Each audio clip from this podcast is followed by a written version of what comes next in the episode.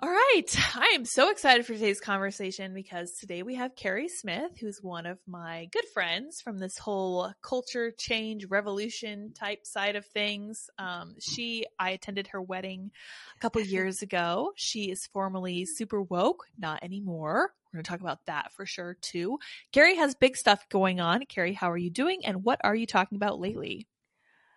Lydia, it's so good to see you. I'm so excited for you. I feel like you and I have both been th- uh, through so much, like life changes and stuff in the past few years. So uh, I love checking in with you. Um, what am I? What have I got going on? My husband and I are renovating this hundred and something year old house that no one has lived in for the past thirty something years. So that's a big project. While we're living in it, we're doing it. Um, we're doing a lot ourselves. Whatever we can figure out ourselves, we're doing. Um, my I'm coming up on a year of my deprogram podcast. We're having a big live stream celebration. It may have already happened by the time this airs. I don't know when this is airing, but um, we're going to do a big live stream celebrating that. And um, deprogrammed, for anyone who's not familiar, is a show that I do, kind of exploring my old ideology, social justice. So I do interviews with people like academics, journalists, comedians, um, knitters, a lot of knitters, uh, dancers, artists, musicians, whoever, uh, to talk about woke from different angles. And uh, and then we do a, a, a live show where we kind of hang out and talk about what's in the news. And on Wednesday nights, I have a co-host, and we do a fun pop culture show because he's a he he has a fountain of information about entertainment and he's a super nerd. And so Wednesday nights we kind of have a bit of fun doing that. So that's what I'm doing. That is amazing. You are doing a lot of stuff and I love all of it. Um, Keri, your Twitter for deprogrammed is underscore deprogrammed, right? Yes. Cool. And yes. then you're at real Keri Smith over on Twitter yes. too. Very cool. Well, I am stoked for today because as you said, we've both kind of been through various life stages together, which is always fun to do. That's how the best friendships are forged. We do not talk with each other enough because we are both so busy, yeah. but this will be kind of our chance to catch up with each other and we will kind of unpack some of the positive changes we've been seeing because there are some. I know that people have been really focused on the negative, especially since yesterday's horrible events, but there are good things that we're working toward. And I think that we are coming up on kind of the collapse of woke culture. What do you think about that? Do you see signs in the cracking of the the ideological capture that we have right now or is it only going to get worse before it gets better? I think both. oh boy. um, no, it is I think it is collapsing. That's that's for sure because in the past few years, I mean, look at how many voices, how many people have added their voices now to critiquing woke in all these different areas. Like I mentioned, um, in the knitting world, in the gaming world, in the uh, comic book world, in entertainment, um, academia, the media. There's so many different people who are bringing their perspective and who are overcoming any fear they might have against speaking publicly any wrong think you know beliefs. There's so many people talking now and i think that's because um, there's the space to do so. It's become a little safer to do so and that'll just keep increasing. However, to your point about will it get worse before it gets better, I do tend to think that because woke ideology is in its death throes, it doubles down a lot when it's threatened. And uh, it, I think it's going to get worse in some ways uh, necessarily to in order to wake more people up like if you look throughout history, whenever there's an evil ideology or belief system or movement that takes hold, a lot of times it seems like there have had there's had to be some kind of catastrophic event or something really awful on a mass scale to wake the majority of people up. And so sometimes I fear that that there could be some kind of economic collapse that we're heading towards or something that really forces people to grapple with reality again. That's a great observation. That's something I've been saying too. And I'm not sure that people really fully understand what I'm saying when I go on like Libs of TikTok's tweets and I'm like, hey, you know what solves this problem of having too much free time and too much potential to focus on oneself? Actual hardship. Yes. And we've not faced that in the US in decades.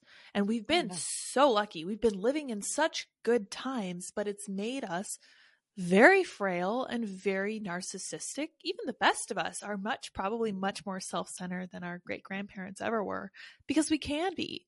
Um, and, and you look at when you give somebody the potential to be self-centered, human beings are fallen, we're flawed, we're very, very, um, susceptible and we're going to go for it. Unfortunately, that's just kind of the way humans are. Now, people who are kind of self-aware are going to stop and say, Hey, am, am I being more self centered than I should be? But even then, it's very, very hard to stop. To fight against it. Right, to actually combat it, especially when it's just you kind of against yourself. Like I was mentioning trauma bonds the other day, and I think that not being familiar with yourself and how you're actually feeling, like what you're really responding to, you are a mystery to yourself that you have not fully unpacked. And I think that's happening a lot more than we realize. Um, yes. The other thing I think that we're seeing probably more than we realize that we no longer have a name for is something like guilt. And I don't mean collective guilt, I mean personal guilt, like feelings that I made the wrong choice and that I affected other people in ways that I don't fully understand. I personally, of course, being strongly pro life, think that a lot of that probably stems from the fact that so many people have gotten abortions that they d- then they don't process properly and they transfer it to every other part of their life and they never understand where that comes from. And I have a great deal of compassion for that because that's a tough, tough situation to be in. And I, if you are comfortable talking about feminism, I think mm-hmm. that a lot of the problem in feminism is that these women have been lied to basically from birth about everything they are and how significant they are and the kind yes. of role they can play. Like, sorry, my cat is here. He's very distracting. he wants to join in. Um, women have been told that they can and must be everything. So how do we push back on this, that stuff? And how do we kind of introduce to people the idea that they have to get in touch with who they are in order to make a positive difference in the change, uh, change in the world? And how do we convince them that they need to do that? Those are a lot of questions. What uh, I'm going to start with the first yeah. one, and you remind me if I forget some. Okay. Uh, my my brain was thinking your cat was there. I was thinking a funny joke. Your cat's like feminism. That's what yeah, I know about. Yeah, women, specialty. Yes. um, well, feminism. Yeah, I actually feel. Hey, Kitty. I feel that I was one of those women who was lied to, um, and because I was woke for 20 years. I was in, I, I got into social justice, which is what we used to call woke.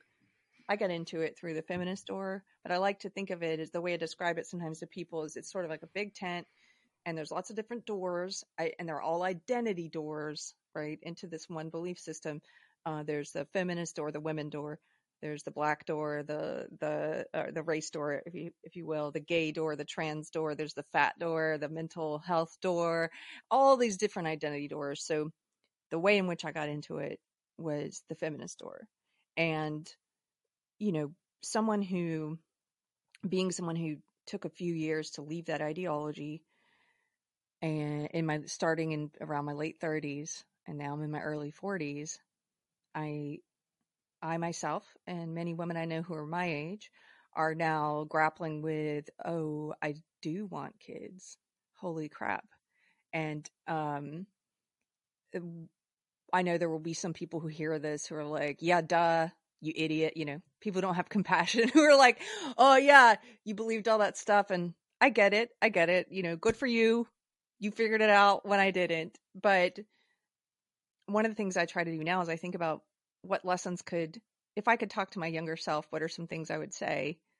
And then I try to say some of those things on my podcast in case there's any young people listening. And one of those things is feminism.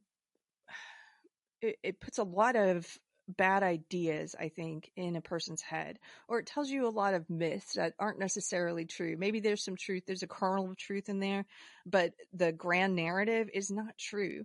And one of those things that um, I picked up while I was in it. There, there were so many women in in my social circle and working in entertainment, which is where I was working. Um, there were so many people in entertainment, and I had friends in journalism, and, and you know all of these different career women who we felt like, oh, you can wait. you can have kids much later. And there was this um, disdain almost for people who had kids at a young age. There was this disdain for getting married young and um, sort of a looking down the nose at people, calling them breeders, you know, thinking you're smarter than them, you're making better choices. Uh, you have, you know, you you're wiser and more worldly, and you have a career, and uh, and now I think a lot of those women, even if they haven't left woke, Lydia, they're questioning all that. I listened to, I'll say this real quick. I was listening to a podcast sometime in the past couple months called Dear Sugars. And it's with Cheryl Strayed, and I forget her male co host, but they did two episodes of women in their 40s who were calling in and um, expressing fear and panic and anxiety about finding a husband in their 40s and not just a husband but some of them wanted kids now. And they and this is a leftist show coming from the left perspective.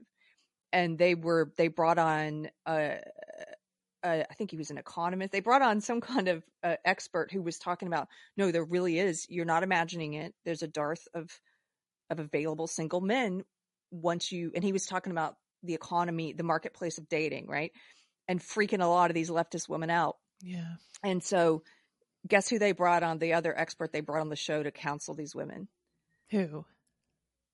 lena dunham Oh, seriously? yes and i was like no What? she's not going to be able to help you She make it worse. She'd make it worse Holy cow!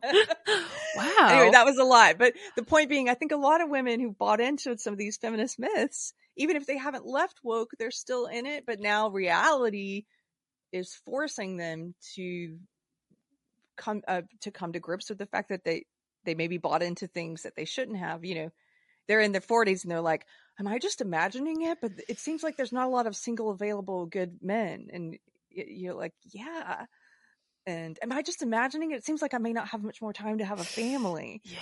Yeah. Uh, yeah. No, you're not imagining it.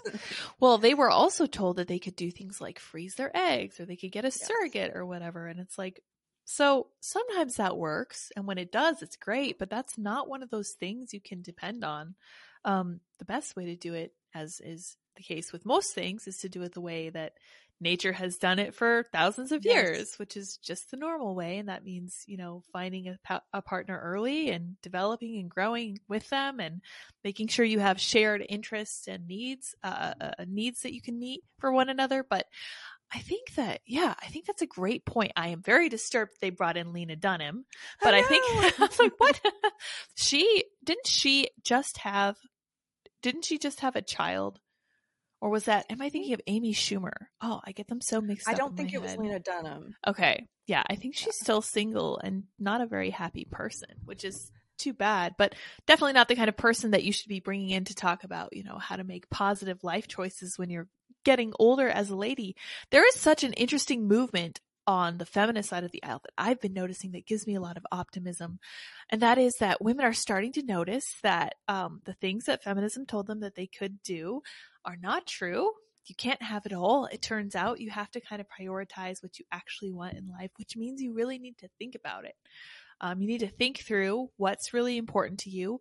And I will share this very personal story from myself. When I was 20, 21 or 22, I actually went to my OB and I said, I would like to have my tubes tied. I don't want to have kids. So I had five siblings and I had helped, functionally helped raise four of them because, you know, when you have that many kids, it's hard to make sure that they're all, you know, given the same amount of attention and everything. And you have to kind of delegate some of the housework, which is exactly what my mom did. No blame there. But by the time I was 21, I was like, I'm not having kids. Never going to happen. I'm never going to change my mind. And my OB said, and I'm not sure if she would say this today, you are too young. You are making the Mm. wrong choice too early, or you're making a choice that's just too early. You're going to change your mind. And I was at the time somewhat offended. I was like, oh, I feel somewhat feminist right now, but because I think that that's really unfair for her to say to me. But thank goodness she did Yeah. say that. Very glad that she wasn't wasn't willing to bend to my young person's whims. Um, thankful also that I lived in a conservative city when I was that age and there was a possibility of getting a doctor who would say Yeah. that. But I think that having a doctor like that is really kind of a wake up call or should be a wake up call for young ladies who are like, no, I don't want kids. I'm never going to want kids. For someone older than you to stop you and say, I think you might be making this decision a little bit prematurely. You know, continue to be safe and have the right mindset about having children uh, in the immediate future, but don't make permanent decisions about this right now. Um, I think that's sorely lacking. And I think that Yeah. having a voice like that, that's just going to actually tell you the truth is super helpful. So, the other part of that question was how do we convince these ladies to start paying close attention to what they actually think and feel instead of what society is telling them they should think and feel? Because we see a lot of the, oh, you want to work, you want to be a career woman. And a lot of them now are saying no. No. How can we kind of expedite that? Is there any way to do that? Well, I think that that may naturally happen because people tend to, eh, well, young people anyway, gravitate towards whatever is maybe counterculture or anti status quo.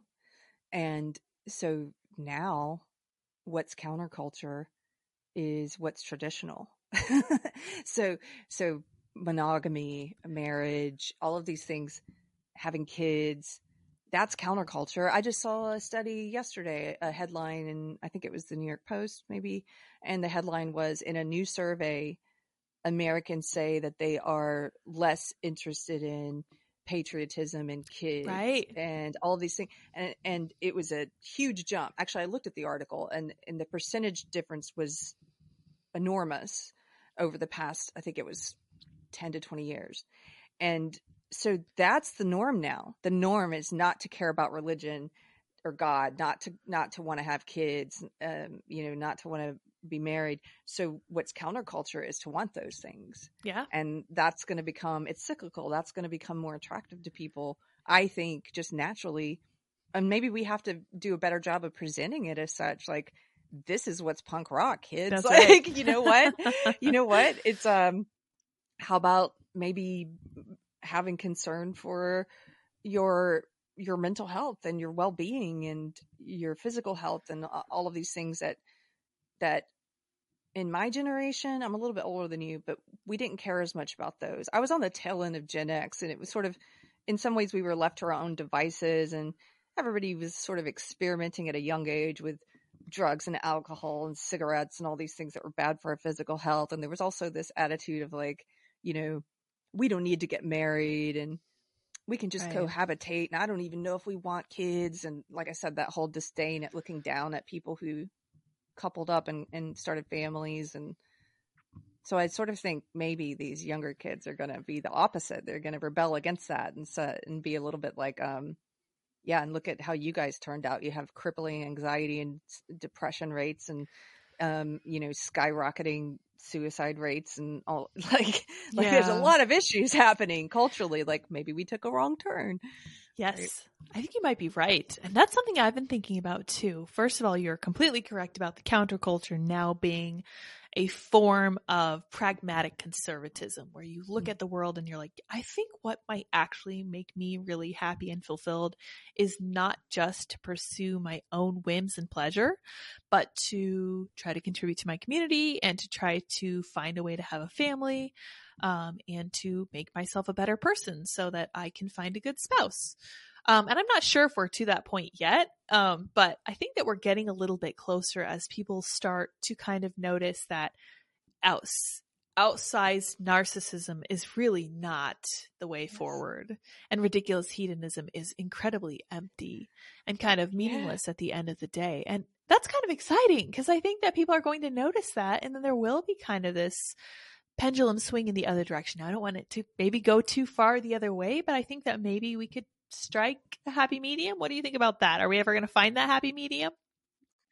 I don't know if we'll find the happy medium, but I think you're right that people are starting to question that way of life. I you made me think of I just before I met my husband, I I I was married previously and um after my divorce, I briefly dated this guy who I would describe as a hedonist and a narcissist.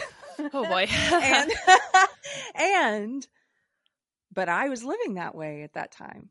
And Right. So you- you I was attracted you- unconscious, yes. And I had a lot of self shame. And I was, uh, he's, he's an alcoholic in my opinion. I was an alcoholic. I've been sober now uh, three and a half years.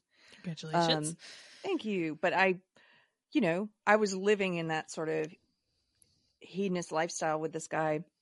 And I remember when I started having, I started questioning all this stuff and not just my ideology, but my whole, the whole way of looking at the world, the whole nature of what is a human. Are we, I started contemplating questions I'd never really thought about before. Like, what's the meaning of life? Eh, are we, do we have souls? What's a soul? Like, are we more than our physical body and our computer brain? Is there a God? Like, I was desperate, desperate for God and for meaning. I started going to a spiritual center. I'd never been to one before. I was like, and that led me on this path of going to different types of churches. And anyway, I remember asking at one point when I, after I'd met this guy and was dating him, and I was still in the middle of figuring things out, and I was on that path, right? And I asked him like, "What do you think is the the meaning of life?" And he was like, "You know, good sex, good wine, and traveling." Hmm. And I was thinking about that. I'm like, that's that that's not meaning. Those are pleasures. You just Those said fun. whims and pleasures.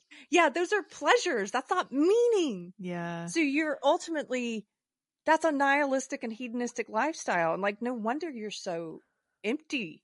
And so I started sort of seeing myself as I guess all the ways in which I was different than him or wanted more than him and the things I was thinking about that he wasn't thinking about. And I'm like I I, I kind of bounced off of that a little bit. At, some point, I finally rejected it completely, rejected him because it was like I I want more than this. I want more than an empty, hedonistic series of pleasures before I die. I want pleasures, yes, but I want deeper meaning, and I want um to know that like I'm working on my soul and I'm working to make myself a better human and and I think a lot of SJWs, people who are caught up in these bad ideologies, deep down they do want that. That's why it's attractive to some good-hearted people because it tells them this is a way to be good in the world. Right. You know, this is the way to be anti-racism and sexism and all this stuff. It's a really false way to do that, but they get pulled in for that because deep down they do want that meaning. Yes. You know. I think you put your finger on it. And one of the things that I was noticing with that headline about how patriotism and desire for family and for all these actually objectively positive things is dropping is people kept asking, what are we replacing it with? And I was thinking, well, we have narcissism and that gives us that temporary high of feeling like I'm the most important thing in the world. Mm-hmm. Um, you have to listen to what I say about my pronouns. You will address me as such and such, etc. Um, I am the center of the world, which is fantastic because I'm so great. I'm perfect and no one can tell me otherwise. And then you have the hedonism of this pursuit of this wonderful pleasure, all these cool things that we can do in our day and age. But at the end of the day, people do realize that that's not meaning. Like, and that's Yeah. why I think some of the ladies who are getting into their 40s are like, man, I should have thought about maybe having a family and I should have Yeah. thought about getting married. And it's, that's so hard. It's hard to watch because you're like, man, I could have told you that. Um, yeah. but- that's the other thing too is that you can't make someone realize this. Like they kind of have to figure it out Mhm. on their own terms, which is Yes. hard. I know it's hard to watch sometimes. Like I have brothers, so I, I am familiar with the concept of letting people figure things out for themselves. Like my family's very stubborn, exceedingly hard headed, and it's good. It's great for some things. And then for the rest of life, it's like, wow, you really had to learn that the hard way. But you know what? It's the way people learn. Yes, I think I think not everyone's like that though. So I definitely have to learn things the hard way and reinvent the wheel. Uh, right. At least my life up until now proves that. Yes. So, but I remember I was talking about this with my pastor once, and he was that way too. He he was an atheist for a long time in his adulthood before he found God, and he was like, not everyone had to go through that uh, all these very hard life lessons to arrive at truth. Some people actually learn from the mistakes of others and can see that and take um, and can learn from that and and wow wouldn't it be amazing to be one of those people like where you're like wise enough to look at the mistakes of others and learn from it. Whereas i feel like and i try to do that now now that i'm cognizant of the fact that i tend to have a lot of unnecessary pain because i insist on it's an analogy. It's like um someone on a stream i was on the other night was talking about you know as a parent they were saying i have to teach my kid don't touch the hot stove. Don't put your hand on the hot stove.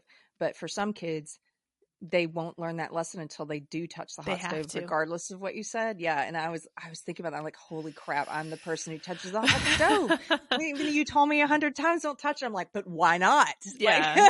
like, like how do i know you're telling the truth right like exactly. let me see if it really burns oh shit it burns okay Yep. Yep. Whoops. now I know. What- yes. And when I found when I finally started reading the Bible and like looking at the stuff Jesus said, that's how I thought about the stuff Jesus said. It's like, um, holy crap, he said don't lie. Like, why didn't I listen to that? Or you know, like like all these different ways of living that he's like, hey, these are uh, some guidelines to help you out, like the best way of living.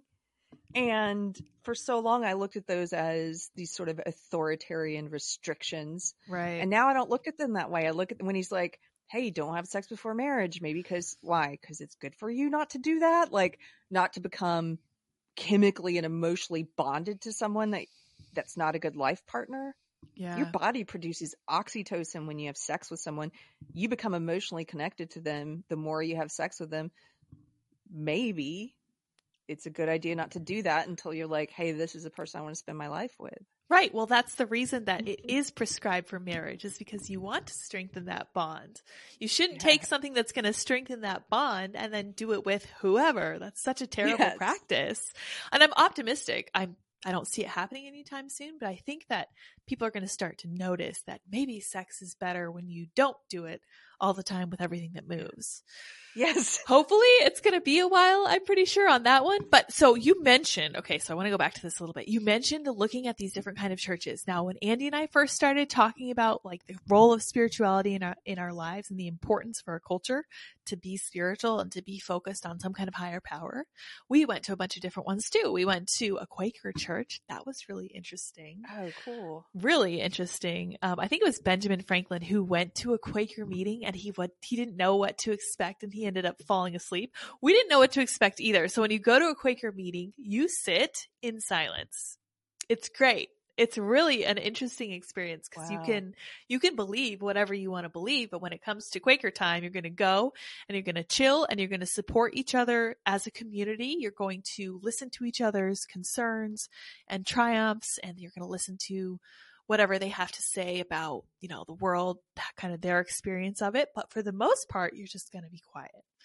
And I found that so interesting. Wait, like and- everybody's quiet? yep, you sit in a room and you're just kind of meditating or It's whatever. like meditation, yeah. Yeah, but there's no like prescription for that. You can do exactly as you see fit. Um, and I wanted to just like read my Bible or something, but I was like, no, I feel like we're here now. We should focus just on, you know, observing the room. It was a really nice summer day. The windows were open and everything. It was very peaceful. I was like, I feel like everyone would kind of benefit from doing this kind of thing. Um, but that was my experience with that. And then Andy has a background with like visiting, you know, Buddhist monasteries or whatever. And that's really interesting too.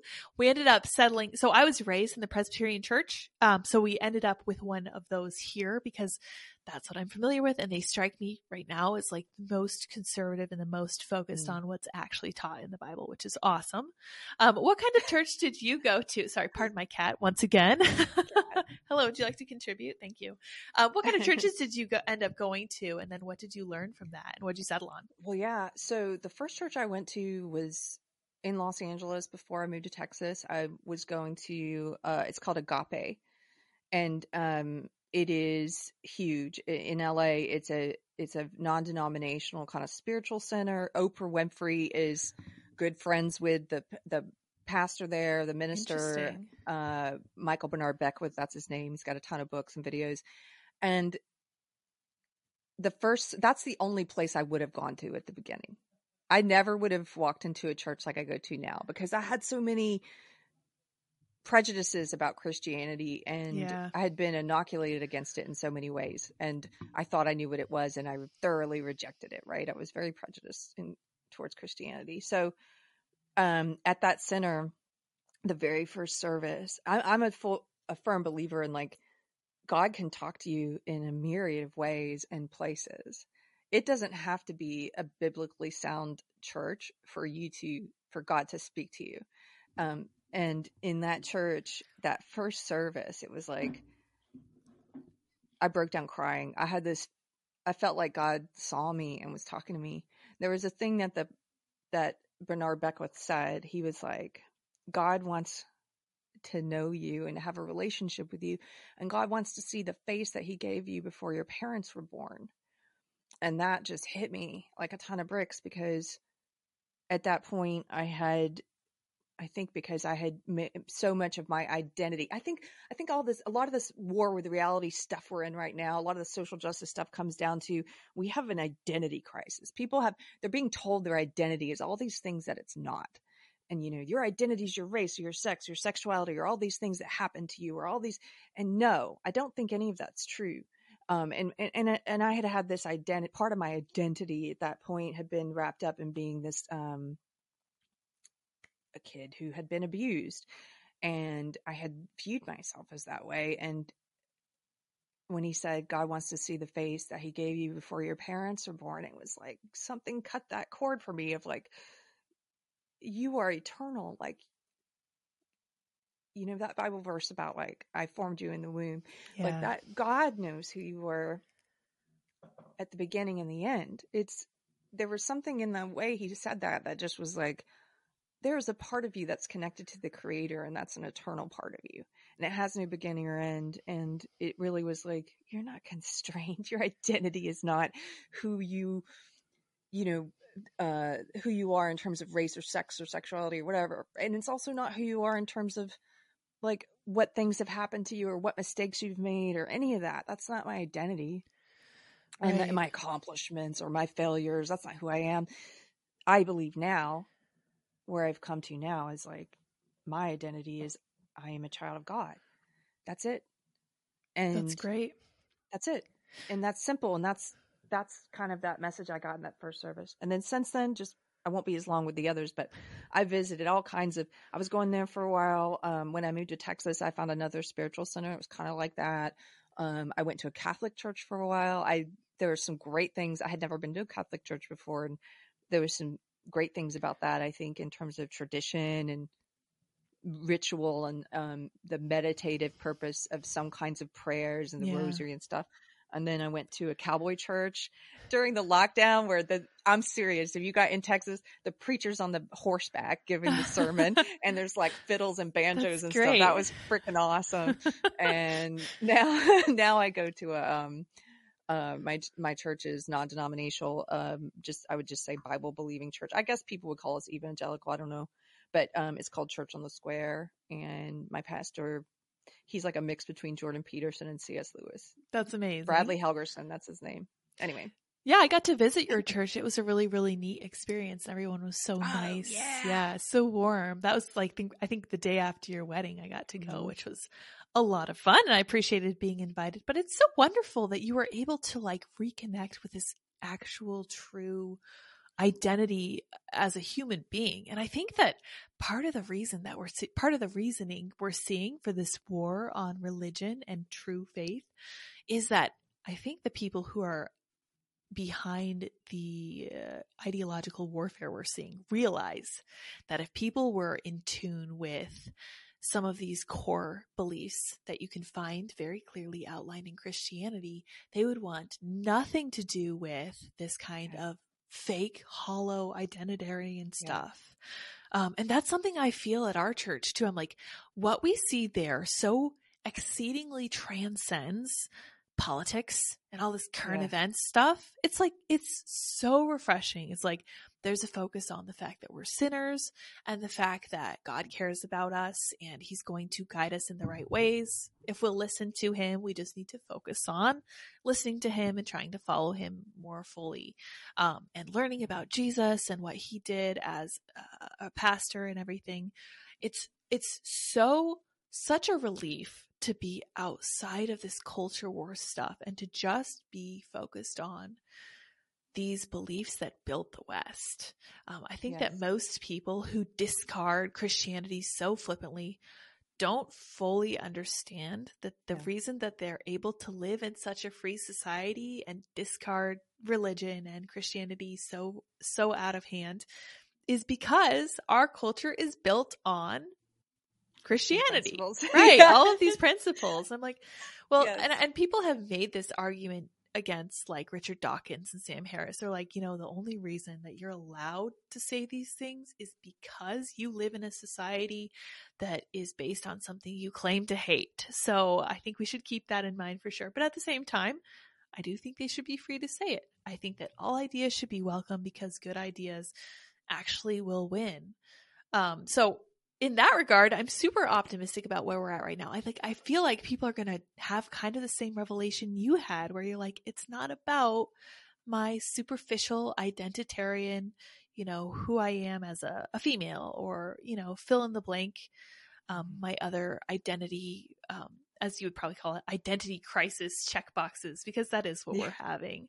Like it's yes. all about identity. Yeah, there's there's there's nothing else, but we we can see how shallow that is. So, do you think people are going to start going to church in mass, or is the church too kind of far off in the weeds? Because I have some con- complaints about the church for sure. I do too, but I do think. Well, first of all, I know a lot of people who are atheists or were very recently atheists yeah. who are becoming open to or have become open to the concept of God, like I did. And even those who are still atheists who are much more open minded, like my friend Clifton Duncan, who I think, you know, today tweeted yeah. something about how he used to be so prejudiced against Christianity. He's still atheist, but he's very open towards those who are religious now and have religious beliefs, spiritual beliefs. That's, I know so many people that's happening to. And, um, and I think a part of that comes from this desire to know truth and to have meaning. And you're going to start to see more of that. However, much like your first question about it's a little of both, um, I, I'm a pretty new Christian. So I didn't realize how thoroughly woke a lot of the church had become. It's so bad. It's and, horrible. Yes. And when I started, it's funny because when I started this path and I mentioned all the churches I was, different churches I was going to, and I, when I moved to Texas, I remember hanging out with some people in Austin and I mentioned, you know, at that point, I think I was going to the Catholic church maybe, but I was mentioning different churches I was trying. There was also a, an evangelical church I was trying in Austin um, for a while. And I mentioned this and this person I was talking to who I think was probably woke. They were like, Oh, you should come to my church. You'd love it. It's so inclusive and it's all about social justice and da da da. And I'm like, no, no, no, no that's way. exactly what I'm trying to get away from. Yeah. I'm looking for God. I'm not looking for that shit that I just left. And, you know, I just like, what? And that was the first inkling of an idea that, that woke, I think I had that woke was in churches because I just didn't know at that time. Yeah. Yeah. Now I know. Like it's in a lot of churches. It is. It's troubling. But, it really is. Yeah. Like uh, that's, sorry, go on. Well, I just think that the, those churches are going to fail because because this movement that's happening now, like at the very beginning, you said, are we winning? Are we making progress in the culture war? Yes, we are. And people are looking, I think increasingly it's going to be people looking for truth and meaning. And so this is going to be a time of, you know, separating the wheat from the chaff. And those social justice bullshit churches, pardon my French, they're going to fall by the wayside because they're not offering anything that the world's not offering. They're giving you the same thing the culture's giving you. Yeah. But wrapped up in Jesus it, I'll get angry about this, ladies. It's one of the few things I get really angry about. But I cannot stand these woke preachers who are wrapping up bullshit in in the name in the in God. That's they like are. the worst thing in the Bible. Jesus is like it would be better for them. That's who he's talking about. That's right. Con it artists. Is. It would yeah. be better for them to have a millstone tied around their ankles and be thrown into the sea than for them to lead any of these little children astray because that's what they're doing. They're taking yeah. you down this path towards Satan while pretending it's about God that makes me angry. I'm sorry, I didn't mean to get like No, I am exactly I'm in the same boat. Like this is what I was looking for. And the reason that we go to the church that I was raised in right now is because they don't put up with any of that. Uh, yeah. Keri, they don't even have female pastors. They are good. Serious. They're serious about this. Like I, right. And I, I feel like, I feel like that might sound exclusionary, but at the same time, that's something the Bible says to do. Yes. And they are, they're kind of the, the kind of church that's like, you know what? Doesn't have to make perfect sense. It doesn't have to be fully modern. If the Bible says that's what we're supposed to do, that's what we're going to do. And I was Lydia, like, yeah. Yeah. Can I just say Yeah, this is one of the reasons I love talking to you because we I always end up saying something on air that I haven't really said yet, but that I've privately been thinking about. And you're right there with me. And I'm like, good, you Yeah. get me. And I don't even have to explain it to you. But I know some viewers or people who are listening to your show may not get it. And I'll just say this. It's it's what you just said. I may not agree with it. Um, I may not understand why God says this. But my job as a Christian is to trust and have faith in Jesus, not to try and use my human intellect and my emotional reasoning and what I wish were the case to like work backwards and try and justify it. Like, for example, I used to do that before I finally submitted and accepted that God didn't want me to have sex before marriage. I used to do that with that. I was like, yeah, but maybe if you do, no, God says don't and trust it. And, and so the same thing with, you know, in the New Testament, those verses about, um, you know, women not preaching, I may on a gut level be like, but why? Why? What, you know, and try and justify why it's wrong. And I think personally, I think I'd be sinning if I did that. I don't have to understand it yet.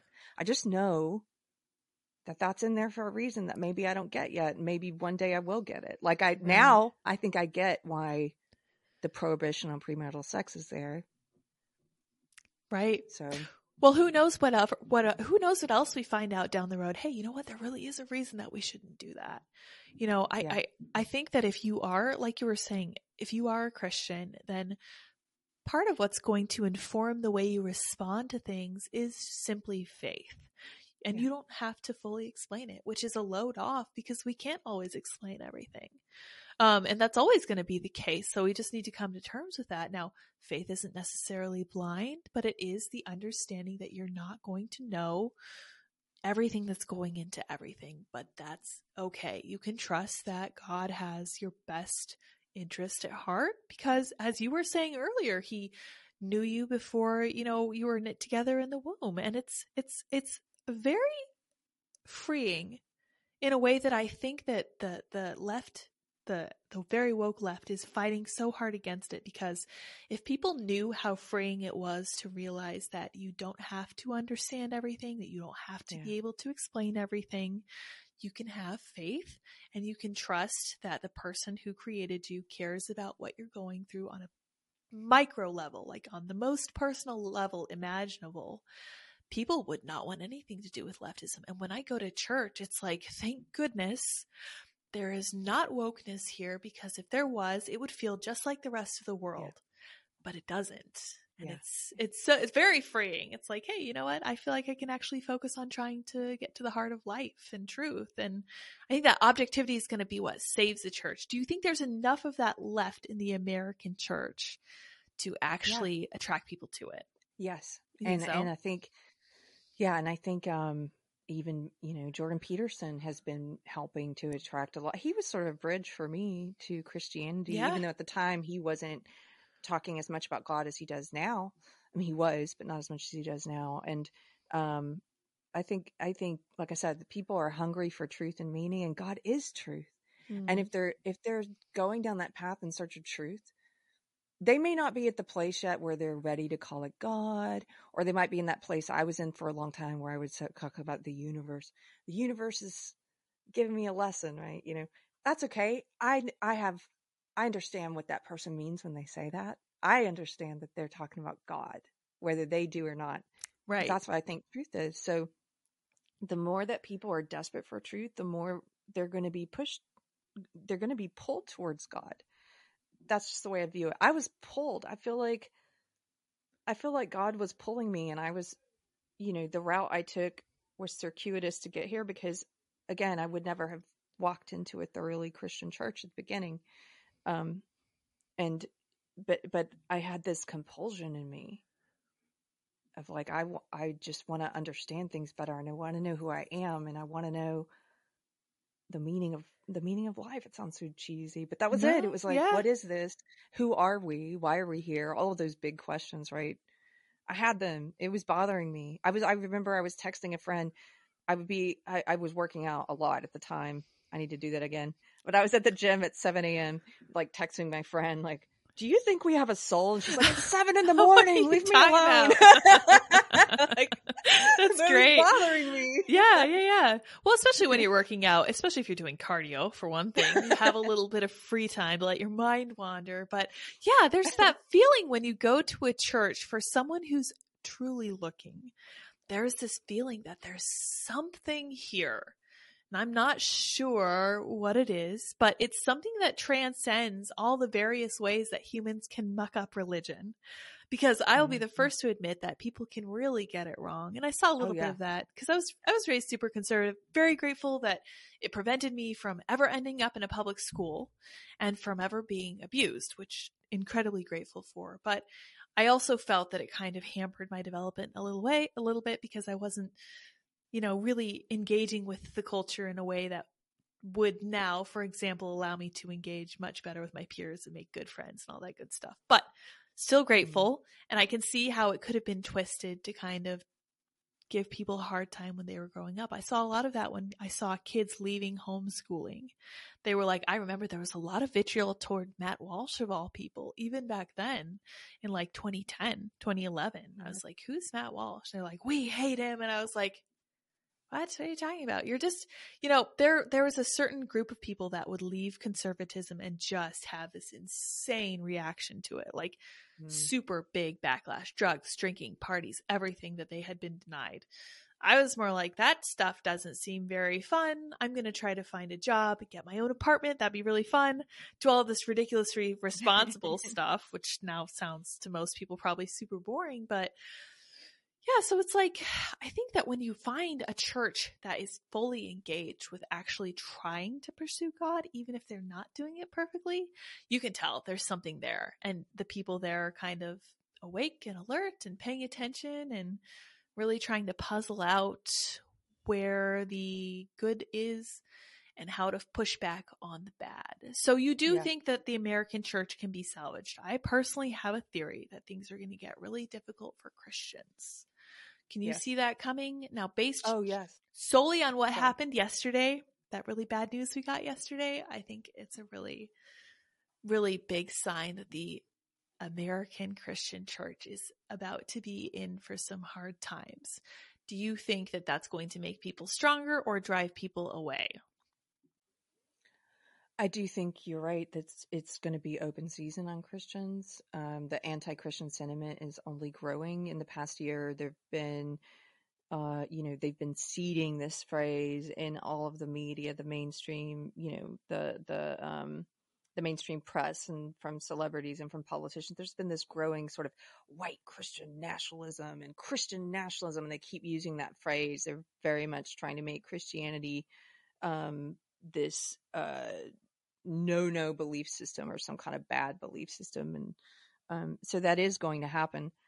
But i think that's going to that's just a part of of making it m- more attractive in some ways to the people who are searching for truth. Like that's the part of the wheat being separate being separated from the the uh, chaff right? Like yeah. that's that's all of the meaningless bullshit woke christianity stuff is going to fall away Yep. And this is going to be a strengthening of the we're going to see who the real believers are. That's what I think. Like the real believers and and I think people are going to see amazing amazing things like during times of hardship whether you're talking about on an individual level or on a societal level there's an opportunity to grow in faith either as an individual or as a culture. And so there's going to be, I think, culturally a lot of people turning to God and growing in faith because times are going to get hard. Yeah. Does that make sense? It know. does. It does. And I'll tell you why, because I was looking at what was going down yesterday. And um, for everybody who may be listening to this later, there was an, a very unfortunate school attack in Nashville yesterday incredibly tragic. I would not name the person who committed the crime, um, but they are being defended by the media, and people are like, well, maybe the subjects of the attack shouldn't have been such strong Christians because we all know that's where the real hatred is coming from, which is just the most heinous. I've been using that word a lot, especially Yeah. yesterday, because a lot of these takes are really, really bad, like morally. Because it was a. Christian school. It was a Christian school. It was a Presbyterian school. Yeah. So, um, I was thinking about how times were going to get harder for Christians, and I was reminded of all of the different verses in the Bible that say, in the end times, I don't know if we're in the end times, but it says in the end times, things are going to get really difficult. Everyone is going to persecute you for your faith, like specifically for believing in this set of beliefs that is held in the Bible. And many people are going to say, I'm not a Christian. I had nothing to do with that. I don't know what you're talking about. And other people will continue to adhere to it. Um, this happened also after Jesus died to many of his disciples. They were very, very persecuted. A lot of them ended up dying for their faith. Like across history, probably billions and billions of people have ended up being persecuted for this specific religion. And they did not give up on it. They, some of them ended up dying for it. A lot of them ended up dying for it. But I think that at the end of the day, they ended up facing their death with absolute confidence. They're like, I'm going to heaven. It doesn't matter what you do to me here. Um, which I think terrifies authoritarians. I think that terrifies tyrants. Because they have nothing over you. exactly. That's why Christianity is not a thing. I mean, it is underground, but it's not allowed in China because they know that they can't maintain control over a population that has a god beside the state, which I think is exactly where we should be. So, as we're kind of wrapping this up, I have to say that I'm super hopeful for the future, and I think that makes people think I'm crazy. Um, but I also Yeah, know that hard, right, right. So, and and what is your reasoning for that? Because I'll tell you my reasoning, but you tell me yours. Well, I mean, it comes from it comes from my belief system, my Christ, my Christian faith. Like I believe God can use anything for good, and I believe um, the Bible says, uh, you know, my my pastor just did a series on the Beatitudes. Uh, you know, there's so many verses in the Bible about blessed is he who who suffers for righteousness' sake, and one of the things he was talking about is, like you said, all through the Bible, it talks about how Christians will suffer for Yeah. righteousness' sake. And It you know. Jesus says the world, of course, the world's going to hate you. The world hated me. Right. He was the perfect man, and the Mhm. world hated him. So of course, you know, we're not anywhere close to being perfect. Christians are not, and so of course the world's going to hate us if they hated the perfect man. And and you know, I just I think that's all a part of God. God had already knew this in the beginning and the end that all this is going to happen, and and so I kind of feel like I know the end of the movie. Like I know that everything's going to be a part of God's design, and so I'm not that worried with it's. It's what you said about if you're a Christian, like a true, sincere believer in Christ, you don't have authoritarians have nothing over you. It's ultimate freedom. You have freedom because death is just death here in the physical world. It's Right. not. It's not gonna. They're never going to prevent you from separation from from God. I've had every once in a while, um, like last fall, I remember I got kind of annoyed with. I have a lot of um, atheists who are friends who are very open minded, like Clifton, who I mentioned earlier. But there were also some atheists who I'd been letting hang around on my profiles for a bit on Facebook and stuff who I just got tired of, sort of the argumentative, hateful atheists. And I finally said, you know what? Every time I do a post about my faith or anything about God, I'm not even talking to you, man. I'm talking to the people who want to hear this, who are Right. Christians or maybe questioning.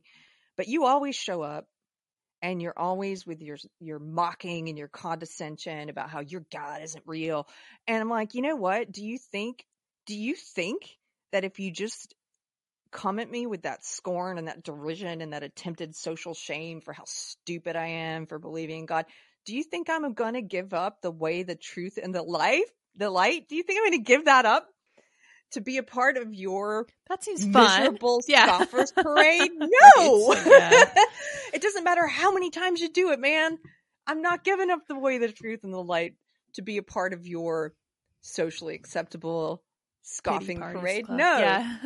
goodbye. I don't want any of it. And I guess I'm kind of rambling now, but the point is when you have the way, the truth, and the light, all of these other things become less important when you can focus on like what's really important. All of this, God reminds us constantly. I think prayer is like a way of of being reminded about what's important. Even if you don't believe in God, if you practice prayer, if you practice some kind of like the Stoics do something, I think, where it's like at the end of the day they talk about what they're grateful for or something, right? It's like that is a way of being mindful and uh, and remembering what's important. I'll tell you this real quick. I know I'm rambling. My friend Cameron Posh, who's Muslim, he told me the the Arabic word for prayer literally means to remember, and the Arabic word for human is the creature who forgets. Hmm. And that just gave me chills because that's what prayer is. It's about reminding you about what's important. That's So- wonderful. That's why I'm optimistic. That's great. I think that's really, really that's that's a great way to kind of wrap it up too, because it is true that there's certainly something there. It's not identity politics, and I love the point that I want to leave everybody with is that authoritarians have no hold over people who have a belief in something bigger. They can never take it away from you. The only thing they can try to do is torture you psychologically or torture you physically. Nothing they can do can actually shake your connection to the divine, whether you are a Muslim or a Jew or a Christian, whatever your belief is in whatever higher power is going to fasten you like an anchor and nothing can touch you. And that terrifies the tyrants. That terrifies the authoritarians. It really does. So I think that what practical steps do you think we can take toward building this kind of better future we're looking for? How can we kind of convey these really positive ideas we have? I know you used to have these conversational dinners. Is this something you still do? Is this something oh, you Oh, could yeah. recommend? That's a really cool idea. Um, I love those. They're called civility dinners. Right. The website still exists. I haven't had them in a while. Um, I do want to bring them back. I'm talking with a friend about bringing them back.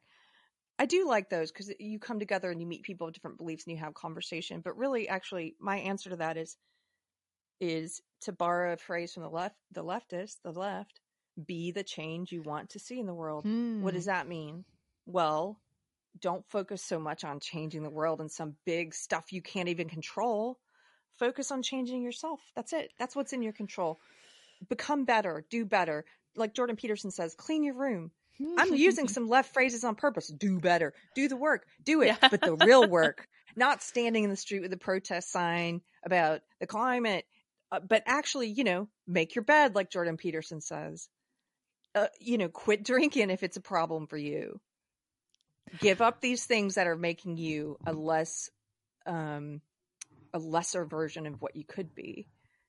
Do that. Control your little sphere and then everything else flows from that because you know what? The healthier I've gotten, the further I've gotten away from woke, the more people, I'm not even trying, I don't go out, I'm not like an evangelist, like, let me tell you the good news. It, no, it just, it just will happen organically because people will see a change in you and they'll see a light in you and, and there will be people who end up coming to you and telling you, you helped me change my life. And it's like, that's amazing because this person did it for me. And who did it for them, right? Like it just happens naturally. So just get your shit together. inspiring. So I think I think that's perfect and that's a great way to close because I think you're entirely correct that is how Christianity is supposed to spread. And it's not it's not through these grandiose movements and it's not even through like it's not even at like the grassroots level. It starts with you and that means you have to do some hard work and you have to be humble and you have to be humbled. Yes. So thank you so much for joining me today, Keri. It was so great to see and talk to you again. It's been a really Lydia. fun conversation. I think it was basically perfect in every way just because we had such great chats. Um, you want to tell everybody where they can find you again and about your super cool event coming up? Yes. Lydia, first of all, I really love talking to you. I have a good feeling about you and I just anyway, you make me feel good. So thank, Oh, you. thank you. And um sorry if I rambled a bit too much, but I had fun. okay, so yes, April 15th, I'm hosting Minds Fest. Say a prayer for me if you pray. Do a push up if you don't. It's gonna be because fun. I'm a little nervous about it. I've never hosted an event before. There's a bunch of speakers, there's um, comedians, there's uh, musicians. It's going to be a day of conversation, music, and comedy. And that's going to be at the Vulcan April 15th. People can get info at minds.com.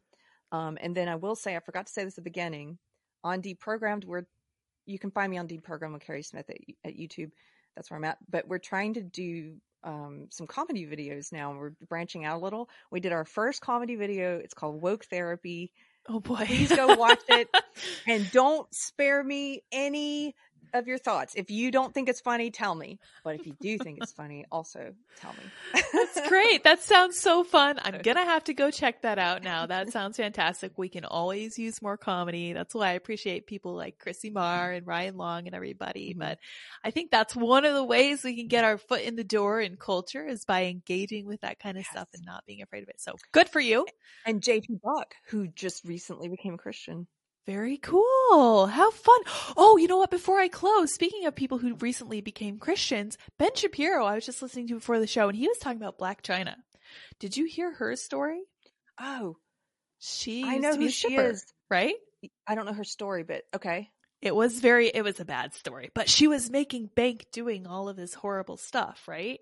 Mhm. And she turned it around. She started dressing like a normal lady and she started like talking about Jesus and all this cool stuff. And I was like, that is amazing. Amazing. No, I'll so have to glad. her. Check her out for sure. So I'll leave you with that note. Thank you. Um, we will wrap it on that. Everybody go look her up. It's a really neat story. And I will see everybody tomorrow night. Uh, we'll see who we talk to tomorrow. We're having so much fun talking to everybody. Thank you so much for joining us, Keri.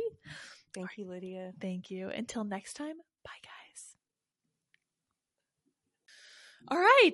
I am so excited for today's conversation because today we have Keri Smith, who's one of my good friends from this whole culture change revolution type side of things. Um, she, I attended her wedding a couple years ago. She is formerly super woke, not anymore. We're going to talk about that for sure too. Keri has big stuff going on. Keri, how are you doing? And what are you talking about lately?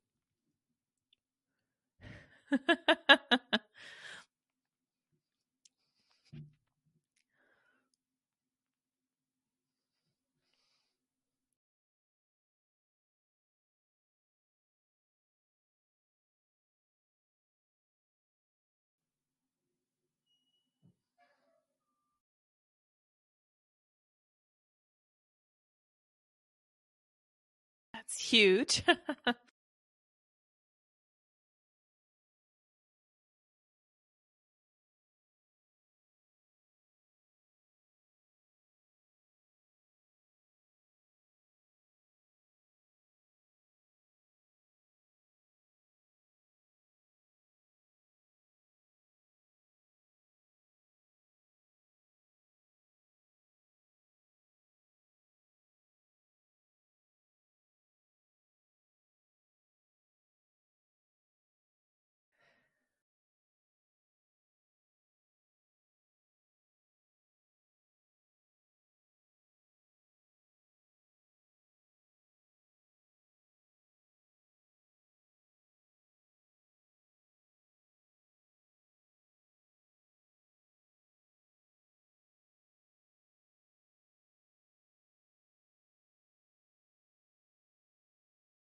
That is amazing. You are doing a lot of stuff and I love all of it.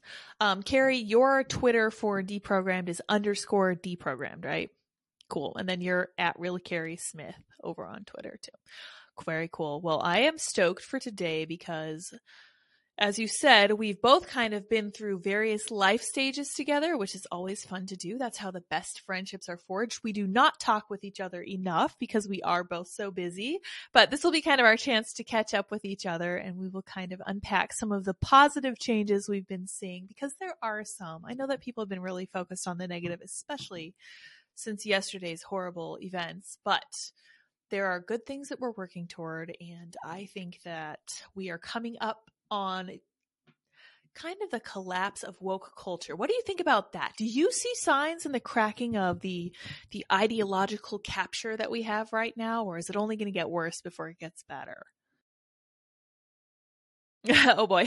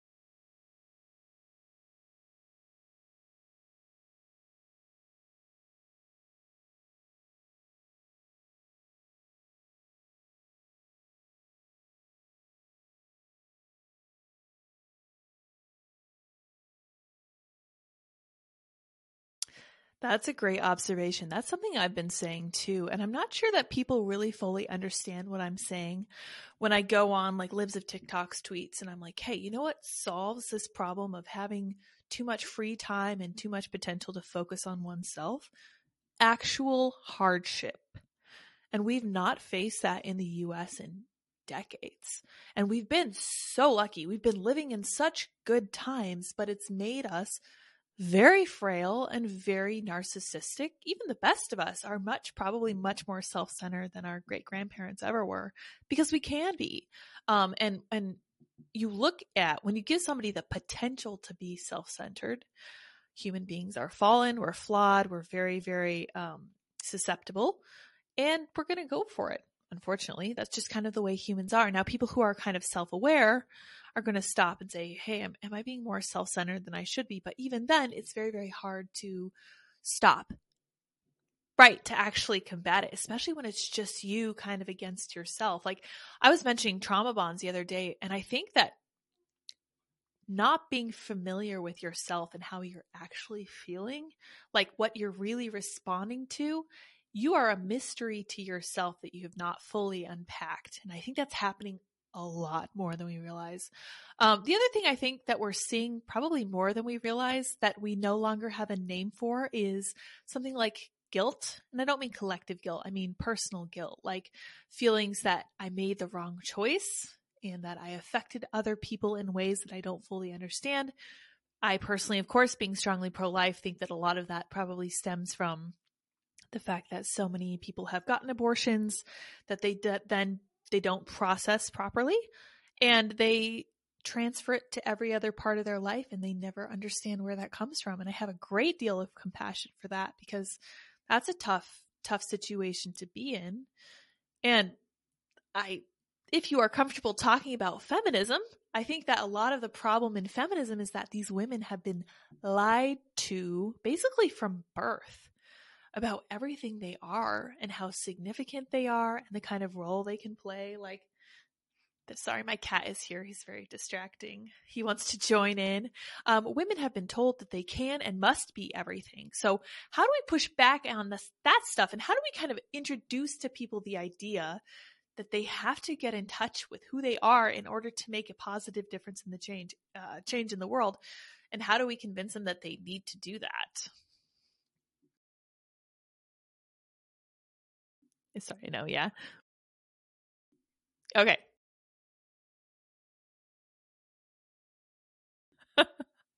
yeah, feminist. Yeah, that's his specialty. Yes.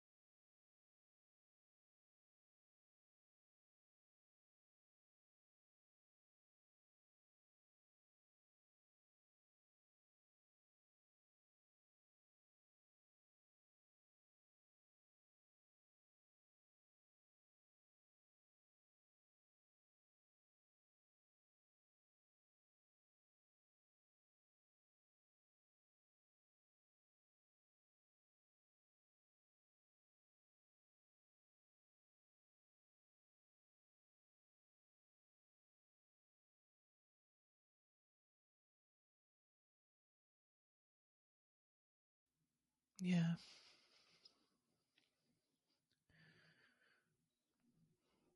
Who?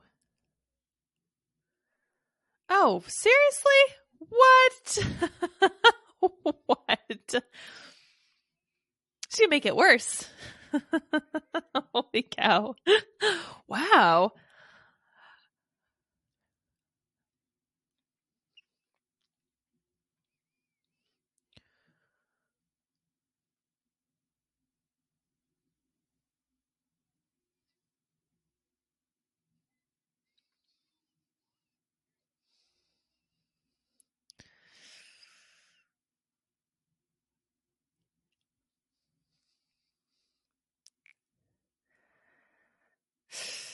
Yeah.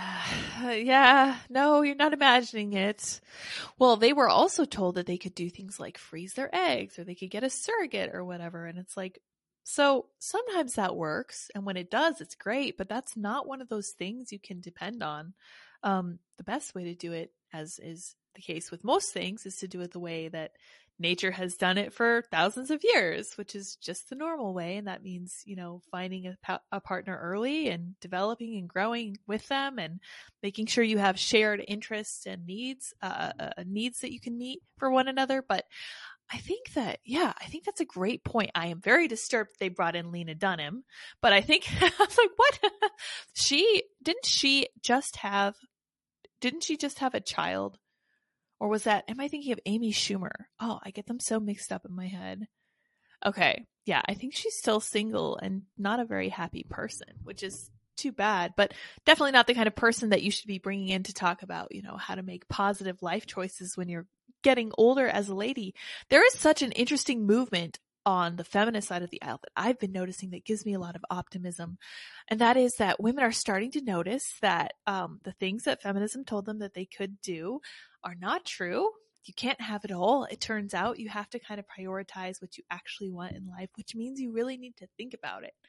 Um, you need to think through what's really important to you. And I will share this very personal story from myself. When I was 20, 21 or 22, I actually went to my OB and I said, I would like to have my tubes tied. I don't want to have kids. So I had five siblings and I had helped, functionally helped raise four of them because, you know, when you have that many kids, it's hard to make sure that they're all, you know, given the same amount of attention and everything. And you have to kind of delegate some of the housework, which is exactly what my mom did. No blame there. But by the time I was 21, I was like, I'm not having kids. Never going to happen. I'm never going to change my mind. And my OB said, and I'm not sure if she would say this today, you are too young. You are making the wrong choice too early, or you're making a choice that's just too early. You're going to change your mind. And I was at the time somewhat offended. I was like, oh, I feel somewhat feminist right now, but because I think that that's really unfair for her to say to me. But thank goodness she did say that. Very glad that she wasn't wasn't willing to bend to my young person's whims. Um, thankful also that I lived in a conservative city when I was that age and there was a possibility of getting a doctor who would say that. But I think that having a doctor like that is really kind of a wake up call or should be a wake up call for young ladies who are like, no, I don't want kids. I'm never going to want kids. For someone older than you to stop you and say, I think you might be making this decision a little bit prematurely. You know, continue to be safe and have the right mindset about having children uh, in the immediate future, but don't make permanent decisions about this right now. Um, I think that's sorely lacking. And I think that having a voice like that, that's just going to actually tell you the truth is super helpful. So the other part of that question was how do we convince these ladies to start paying close attention to what they actually think and feel instead of what society is telling them they should think and feel? Because we see a lot of the, oh, you want to work, you want to be a career woman. And a lot of them now are saying no. How can we kind of expedite that? Is there any way to do that?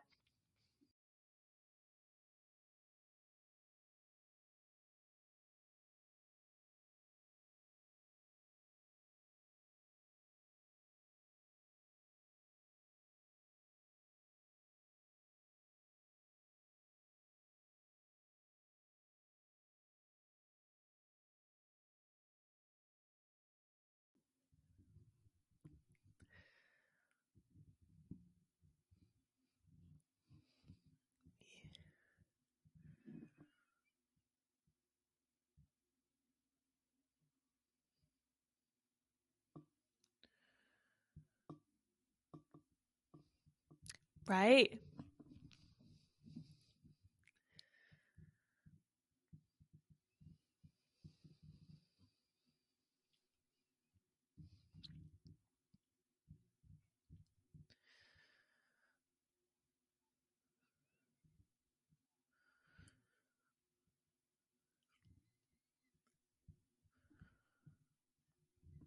Yeah.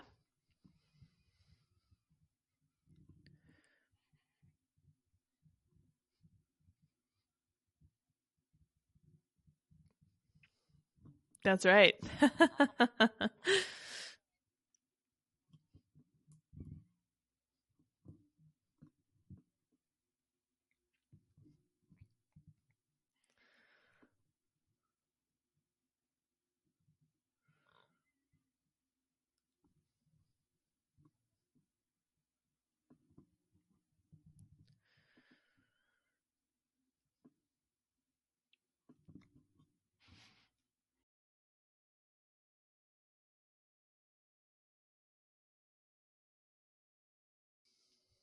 right.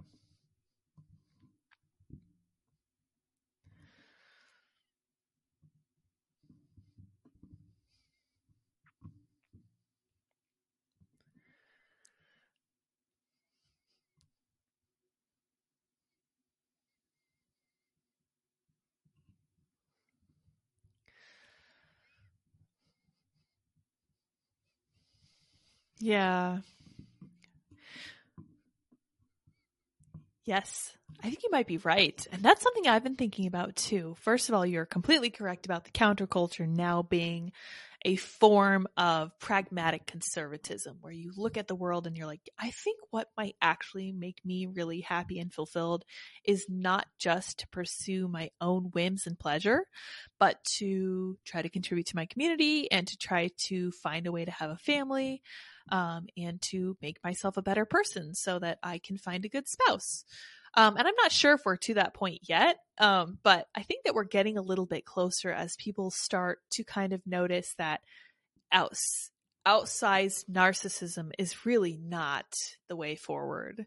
And ridiculous hedonism is incredibly empty and kind of meaningless at the end of the day. And that's kind of exciting because I think that people are going to notice that and then there will be kind of this pendulum swing in the other direction. I don't want it to maybe go too far the other way, but I think that maybe we could strike a happy medium. What do you think about that? Are we ever going to find that happy medium?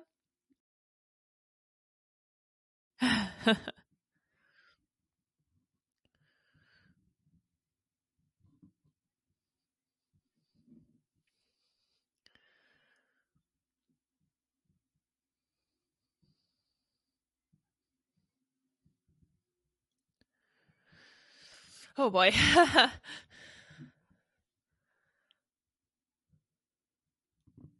Right. So you, you attracted what you. Mm.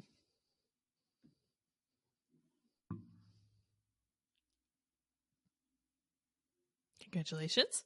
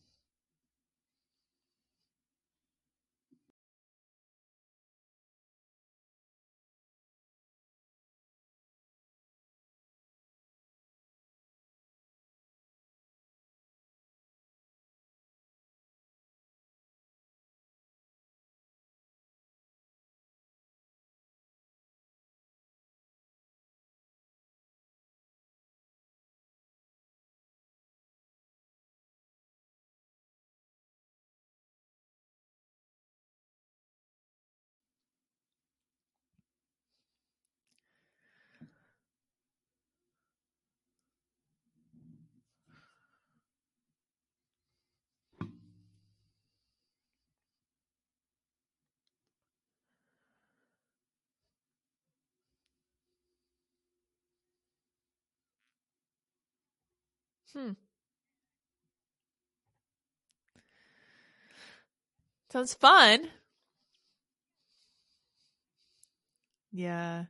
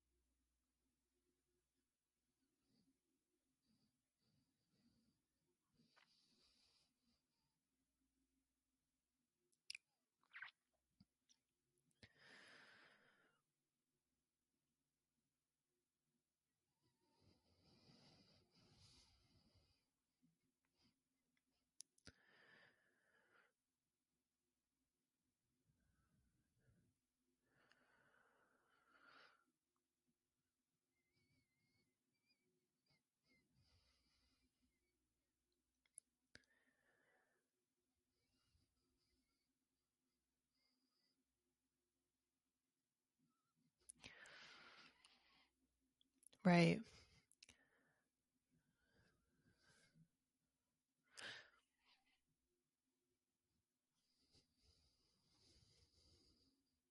Yes. I think you put your finger on it. And one of the things that I was noticing with that headline about how patriotism and desire for family and for all these actually objectively positive things is dropping is people kept asking, what are we replacing it with? And I was thinking, well, we have narcissism and that gives us that temporary high of feeling like I'm the most important thing in the world. Um, you have to listen to what I say about my pronouns. You will address me as such and such, etc.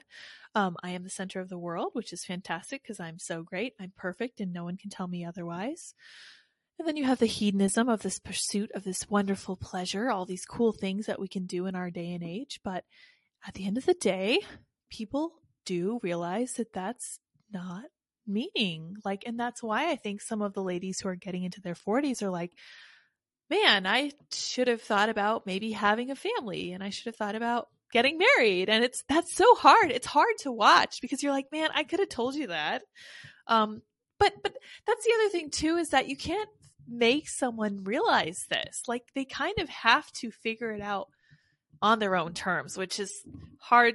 I know it's hard to watch sometimes. Like I have brothers, so I, I am familiar with the concept of letting people figure things out for themselves. Like my family's very stubborn, exceedingly hard headed, and it's good.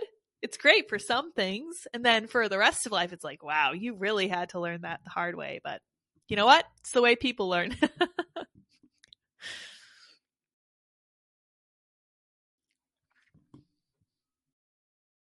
right. Same.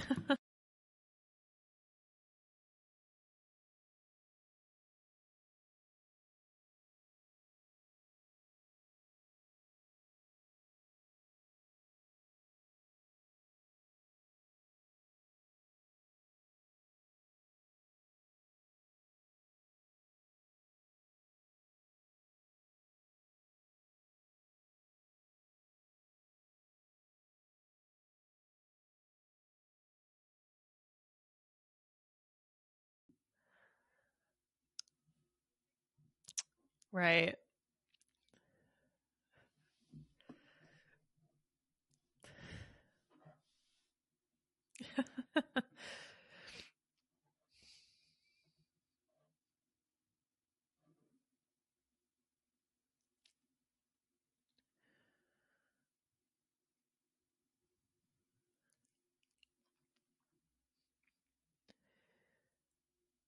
they have to.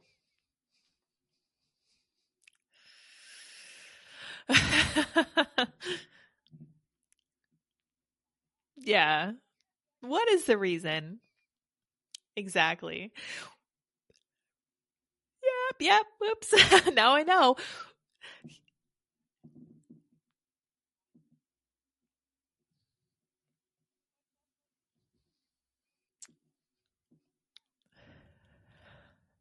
yeah.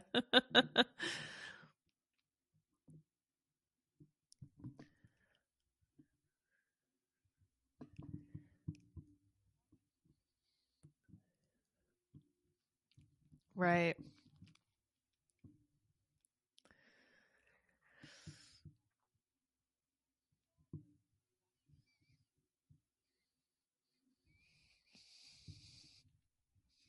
Yeah.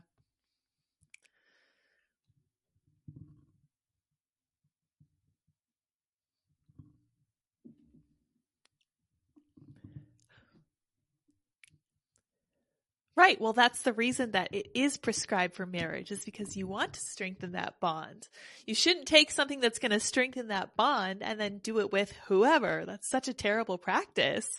And I'm optimistic. I'm I don't see it happening anytime soon, but I think that people are going to start to notice that maybe sex is better when you don't do it all the time with everything that moves hopefully it's going to be a while i'm pretty sure on that one. But so you mentioned okay so i want to go back to this a little bit. You mentioned looking at these different kind of churches. Now when andy and i first started talking about like the role of spirituality in our in our lives and the importance for our culture to be spiritual and to be focused on some kind of higher power we went to a bunch of different ones too. We went to a quaker church. That was really interesting really interesting. Um, I think it was Benjamin Franklin who went to a Quaker meeting and he what he didn't know what to expect and he ended up falling asleep. We didn't know what to expect either. So when you go to a Quaker meeting, you sit in silence.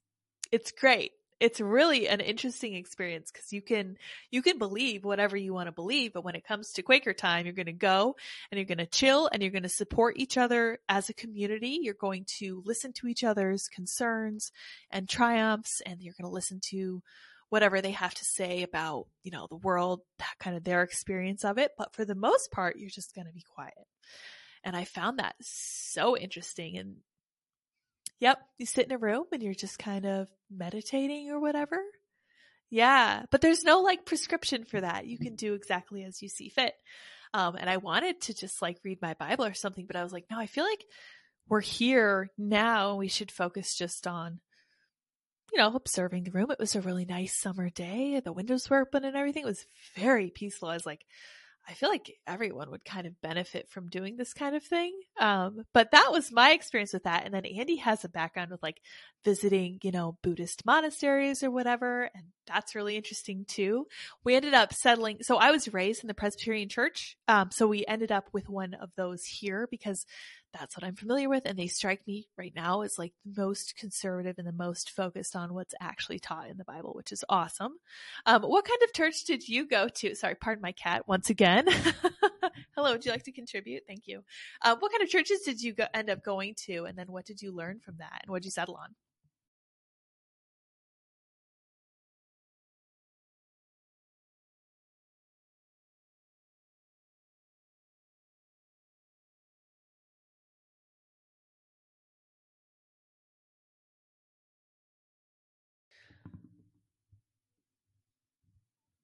Interesting.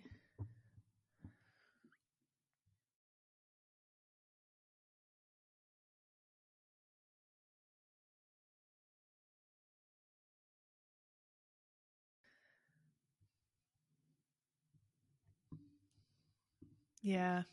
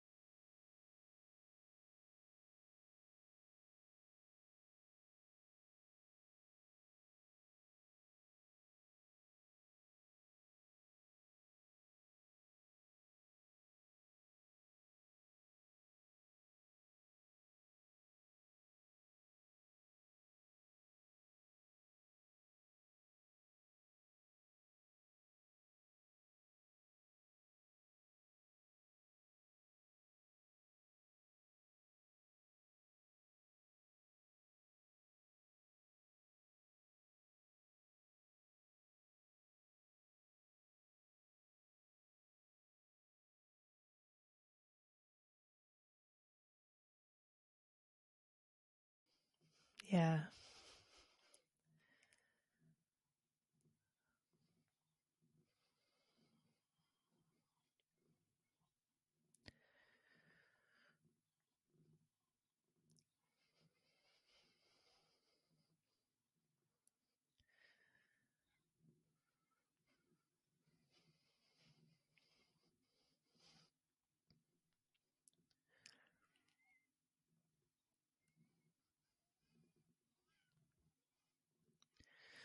Right.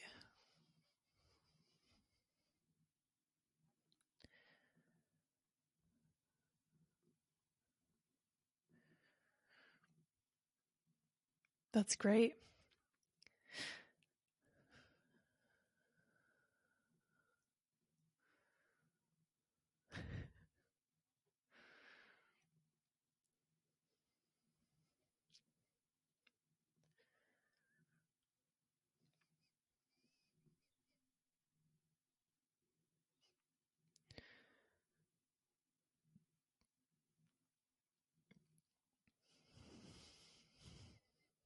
Yeah.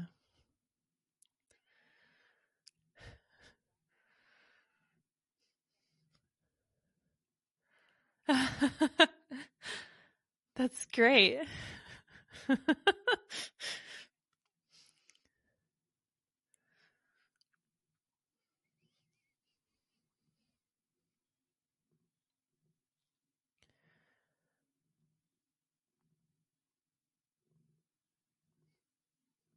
That's amazing.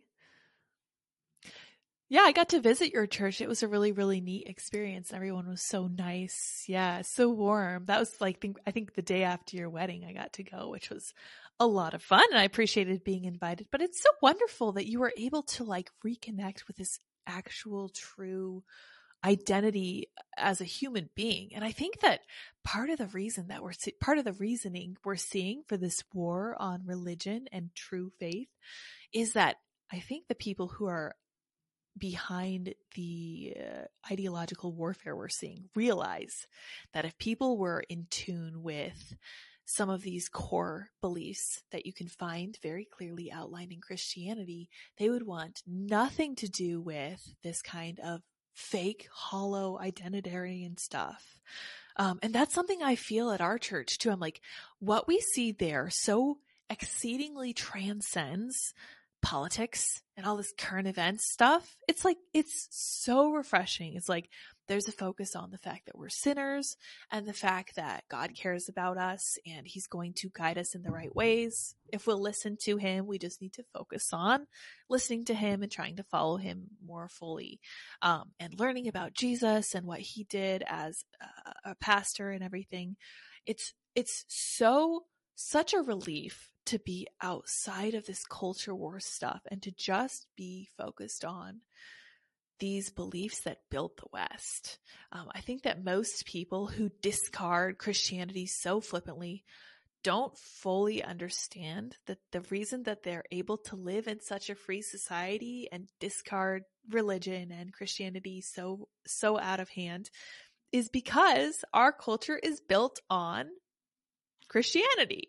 Right. All of these principles. I'm like, well, and, and people have made this argument against like Richard Dawkins and Sam Harris. They're like, you know, the only reason that you're allowed to say these things is because you live in a society that is based on something you claim to hate. So I think we should keep that in mind for sure. But at the same time, I do think they should be free to say it. I think that all ideas should be welcome because good ideas actually will win. Um, so in that regard, I'm super optimistic about where we're at right now. I like, I feel like people are going to have kind of the same revelation you had where you're like, it's not about my superficial identitarian, you know, who I am as a, a female or, you know, fill in the blank, um, my other identity, um, as you would probably call it, identity crisis check boxes, because that is what we're having. Like it's all about identity. Yeah, there's there's there's nothing else, but we we can see how shallow that is. So, do you think people are going to start going to church in mass, or is the church too kind of far off in the weeds? Because I have some con- complaints about the church for sure.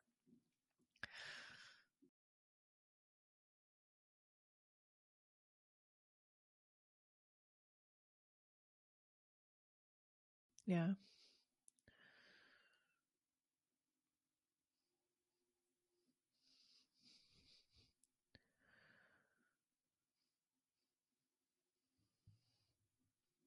Yeah.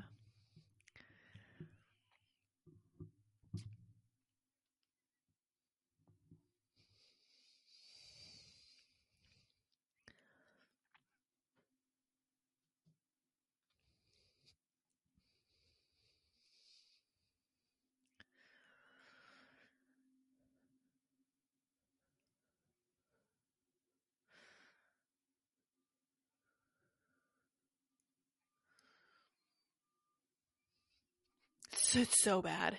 It's horrible.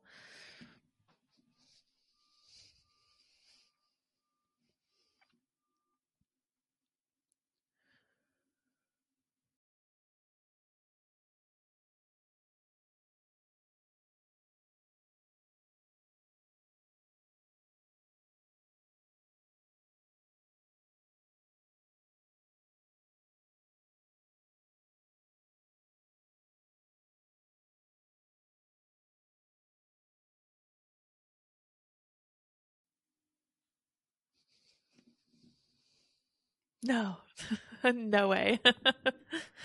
yeah.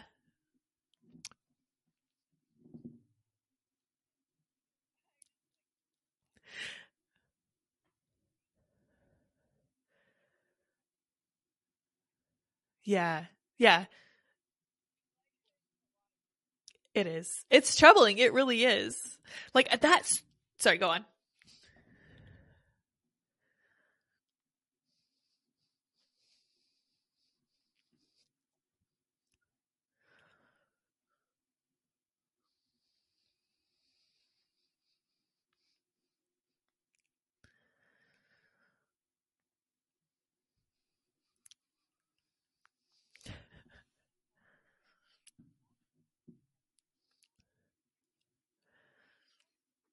Yeah.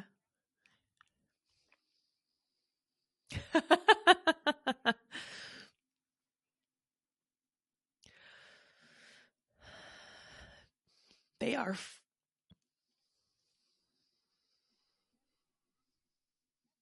That's right. It is. Yeah.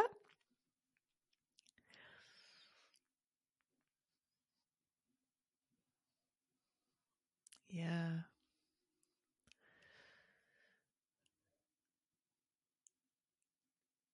No, I am exactly, I'm in the same boat. Like, this is what I was looking for. And the reason that we go to the church that I was raised in right now is because they don't put up with any of that.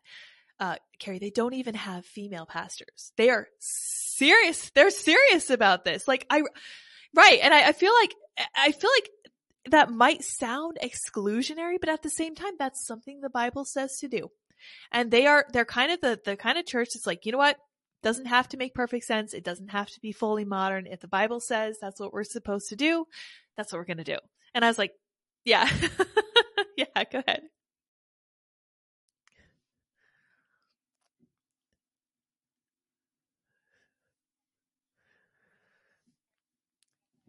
Yeah.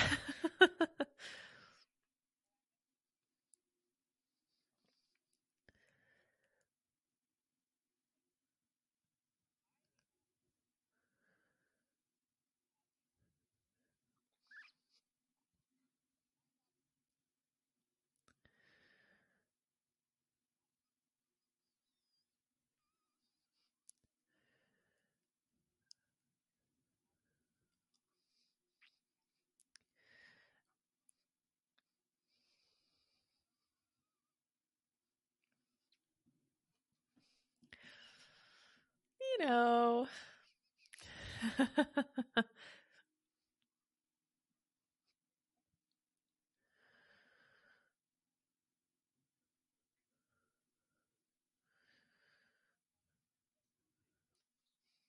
right.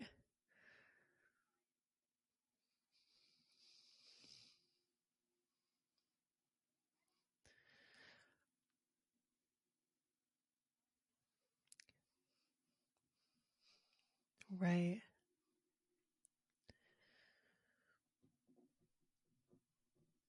Right. Well, who knows what else, what uh, who knows what else we find out down the road? Hey, you know what? There really is a reason that we shouldn't do that.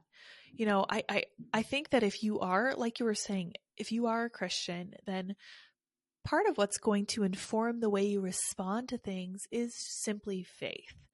And you don't have to fully explain it, which is a load off because we can't always explain everything. Um, and that's always going to be the case. So we just need to come to terms with that. Now, faith isn't necessarily blind, but it is the understanding that you're not going to know everything that's going into everything, but that's okay. You can trust that God has your best interest at heart because as you were saying earlier, he knew you before, you know, you were knit together in the womb and it's, it's, it's very freeing in a way that I think that the, the left the the very woke left is fighting so hard against it because if people knew how freeing it was to realize that you don't have to understand everything, that you don't have to be able to explain everything, you can have faith and you can trust that the person who created you cares about what you're going through on a micro level, like on the most personal level imaginable. People would not want anything to do with leftism. And when I go to church, it's like, thank goodness there is not wokeness here because if there was, it would feel just like the rest of the world. But it doesn't. And it's it's it's very freeing. It's like, hey, you know what? I feel like I can actually focus on trying to get to the heart of life and truth. And I think that objectivity is going to be what saves the church. Do you think there's enough of that left in the American church to actually attract people to it? You think so?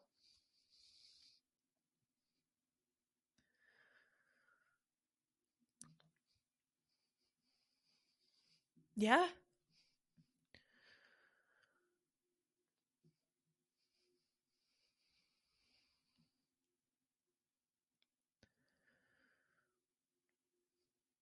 Hmm.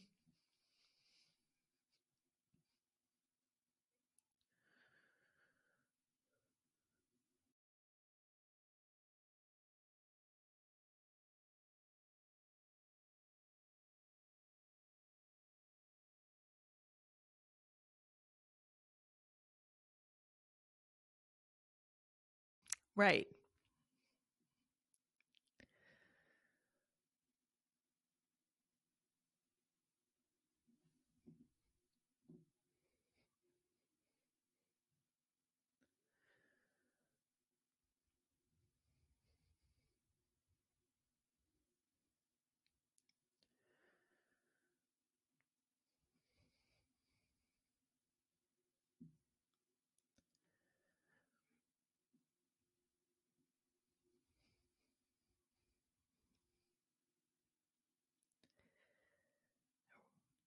No, yeah.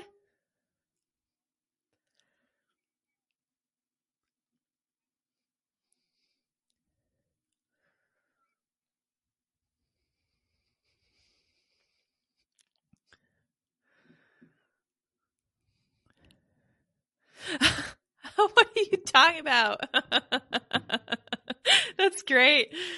Yeah, yeah, yeah. Well, especially when you're working out, especially if you're doing cardio, for one thing, you have a little bit of free time to let your mind wander. But yeah, there's that feeling when you go to a church for someone who's truly looking. There's this feeling that there's something here. And I'm not sure what it is, but it's something that transcends all the various ways that humans can muck up religion because I'll be the first to admit that people can really get it wrong. And I saw a little bit of that because I was, I was raised super conservative, very grateful that it prevented me from ever ending up in a public school and from ever being abused, which incredibly grateful for. But I also felt that it kind of hampered my development a little way, a little bit because I wasn't, you know, really engaging with the culture in a way that would now, for example, allow me to engage much better with my peers and make good friends and all that good stuff. But still grateful. And I can see how it could have been twisted to kind of give people a hard time when they were growing up. I saw a lot of that when I saw kids leaving homeschooling. They were like, I remember there was a lot of vitriol toward Matt Walsh of all people, even back then in like 2010, 2011. I was like, who's Matt Walsh? They're like, we hate him. And I was like, what? Are you talking about? You're just, you know, there, there was a certain group of people that would leave conservatism and just have this insane reaction to it. Like super big backlash, drugs, drinking, parties, everything that they had been denied. I was more like, that stuff doesn't seem very fun. I'm going to try to find a job, get my own apartment. That'd be really fun.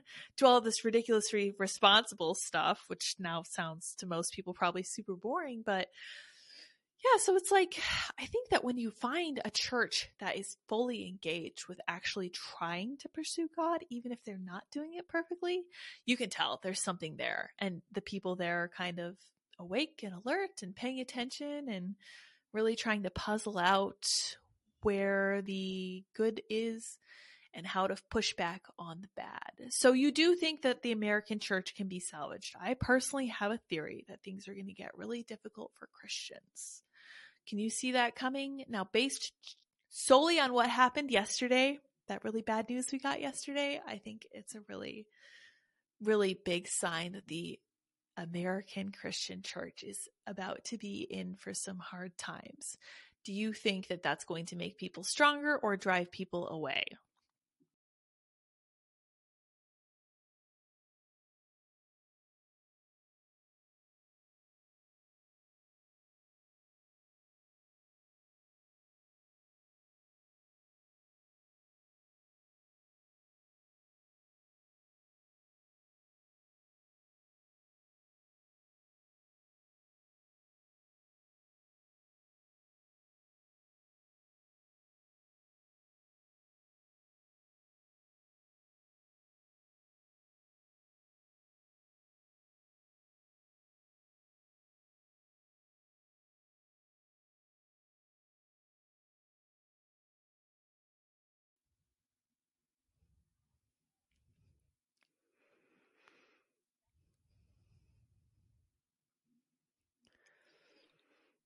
Yeah.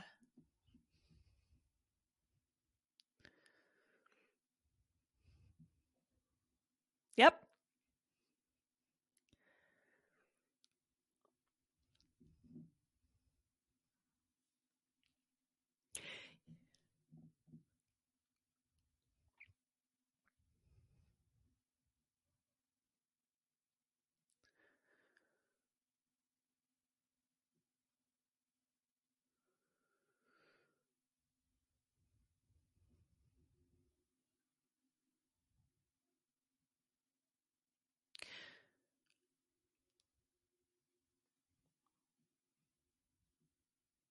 Yeah. It does. It does. And I'll tell you why because I was looking at what was going down yesterday and um for everybody who may be listening to this later, there was an, a very unfortunate school attack in Nashville yesterday. Incredibly tragic. I would not name the person who committed the crime, um, but they are being defended by the media, and people are like, well, maybe the subjects of the attack shouldn't have been such strong Christians because we all know that's where the real hatred is coming from, which is just the most heinous. I've been using that word a lot, especially yesterday, because a lot of these takes are really, really bad, like morally evil. It was a Christian school, it was a Presbyterian school. Yeah. So, um, I was thinking about how times were going to get harder for Christians, and I was reminded of all of the different verses in the Bible that say, in the end times, I don't know if we're in the end times, but it says in the end times, things are going to get really difficult. Everyone is going to persecute you for your faith, like specifically for believing in this set of beliefs that is held in the Bible. And many people are going to say, I'm not a Christian. I had nothing to do with that. I don't know what you're talking about. And other people will continue to adhere to it. Um, this happened also after Jesus died to many of his disciples. They were very, very persecuted. A lot of them ended up dying for their faith. Like across history, probably billions and billions of people have ended up being persecuted for this specific religion. And they did not give up on it. They, some of them ended up dying for it. A lot of them ended up dying for it.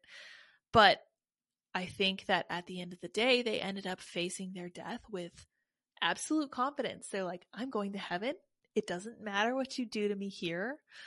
Um, which I think terrifies authoritarians. I think that terrifies tyrants. That's exactly. That's why Christianity is not a thing. I mean, it is underground, but it's not allowed in China because they know that they can't maintain control over a population that has a god beside the state, which I think is exactly where we should be. So, as we're kind of wrapping this up, I have to say that I'm super hopeful for the future, and I think that makes people think I'm crazy. Um, but I also know that hard, right, right. So, and and what is your reasoning for that? Because I'll tell you my reasoning, but you tell me yours.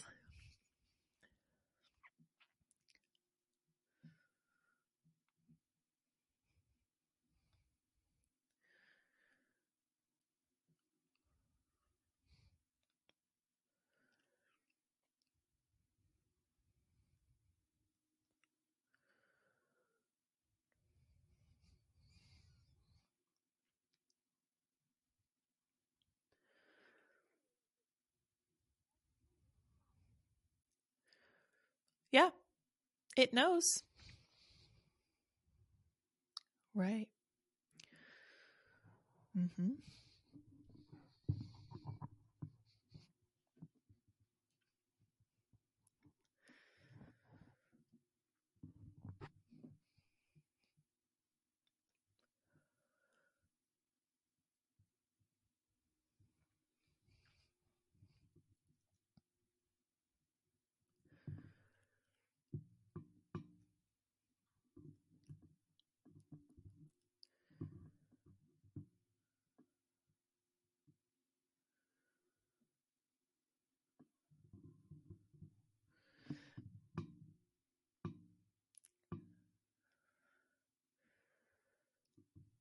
Right.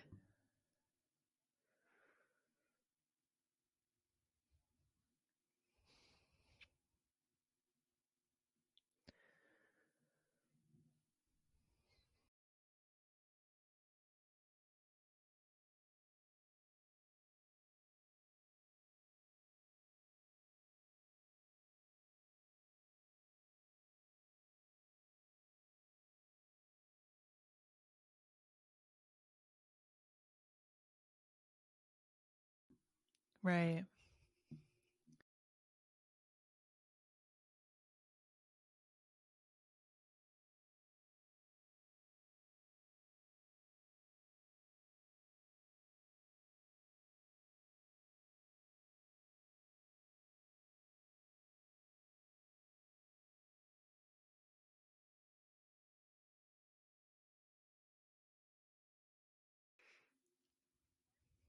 That seems fun.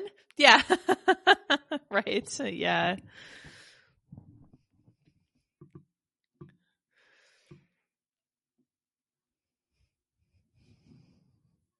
Pity Parties Club. Yeah.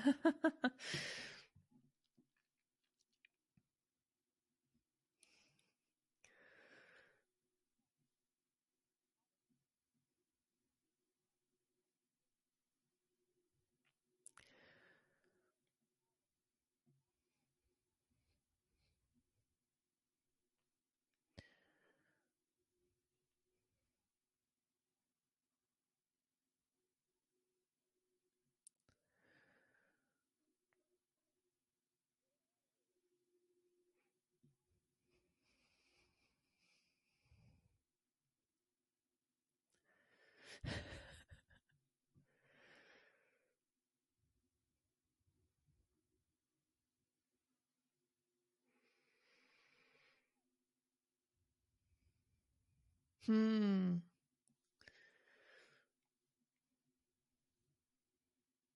That's wonderful.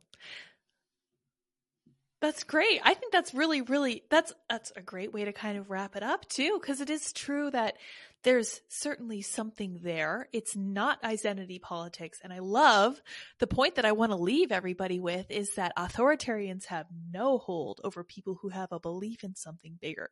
They can never take it away from you. The only thing they can try to do is torture you psychologically or torture you physically. Nothing they can do can actually shake your connection to the divine, whether you are a Muslim or a Jew or a Christian, whatever your belief is in whatever higher power is going to fasten you like an anchor and nothing can touch you. And that terrifies the tyrants. That terrifies the authoritarians. It really does. So I think that what practical steps do you think we can take toward building this kind of better future we're looking for? How can we kind of convey these really positive ideas we have? I know you used to have these conversational dinners. Is this something you still do? Is this something you could recommend? Because that's a really cool idea. Right.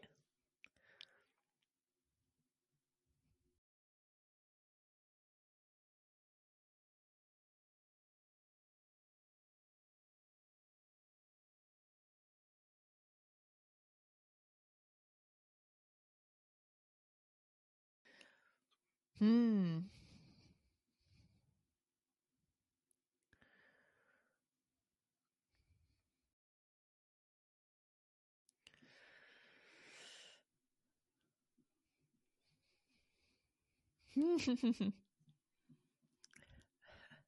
yeah.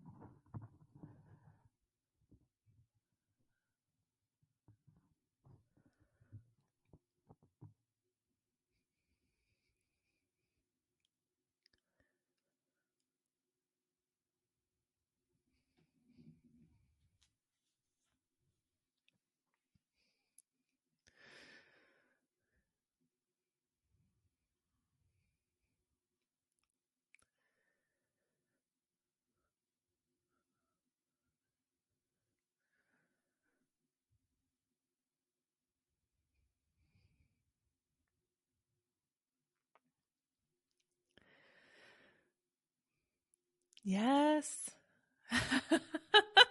Inspiring. so I think I think that's perfect and that's a great way to close because I think you're entirely correct that is how Christianity is supposed to spread. And it's not it's not through these grandiose movements and it's not even through like it's not even at like the grassroots level. It starts with you. And that means you have to do some hard work and you have to be humble and you have to be humbled. So thank you so much for joining me today, Keri. It was so great to see and talk to you again. It's been a really fun conversation. I think it was basically perfect in every way just because we had such great chats. Um, you want to tell everybody where they can find you again and about your super cool event coming up?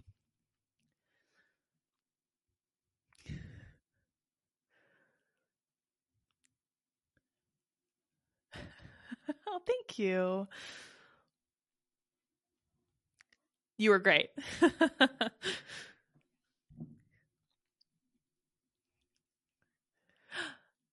going to be fun.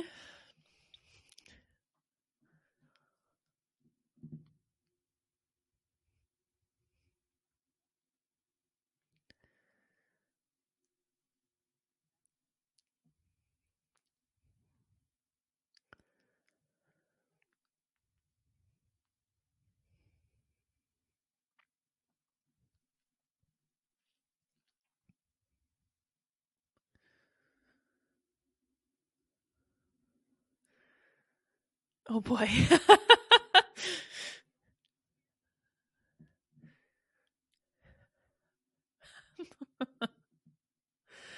That's great. That sounds so fun. I'm going to have to go check that out now. That sounds fantastic. We can always use more comedy. That's why I appreciate people like Chrissie Mayr and Ryan Long and everybody. But I think that's one of the ways we can get our foot in the door in culture is by engaging with that kind of stuff and not being afraid of it. So good for you. Very cool. How fun. Oh, you know what? Before I close, speaking of people who recently became Christians, Ben Shapiro, I was just listening to before the show and he was talking about Blac Chyna. Did you hear her story? She used to be a stripper, right? It was very, it was a bad story, but she was making bank doing all of this horrible stuff, right?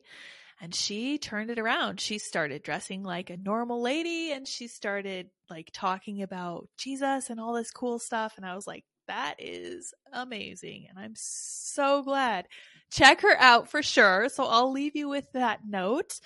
Um, we will wrap it on that. Everybody go look her up. It's a really neat story. And I will see everybody tomorrow night. Uh, we'll see who we talk to tomorrow. We're having so much fun talking to everybody. Thank you so much for joining us, Keri. All right. Thank you. Until next time, bye, guys.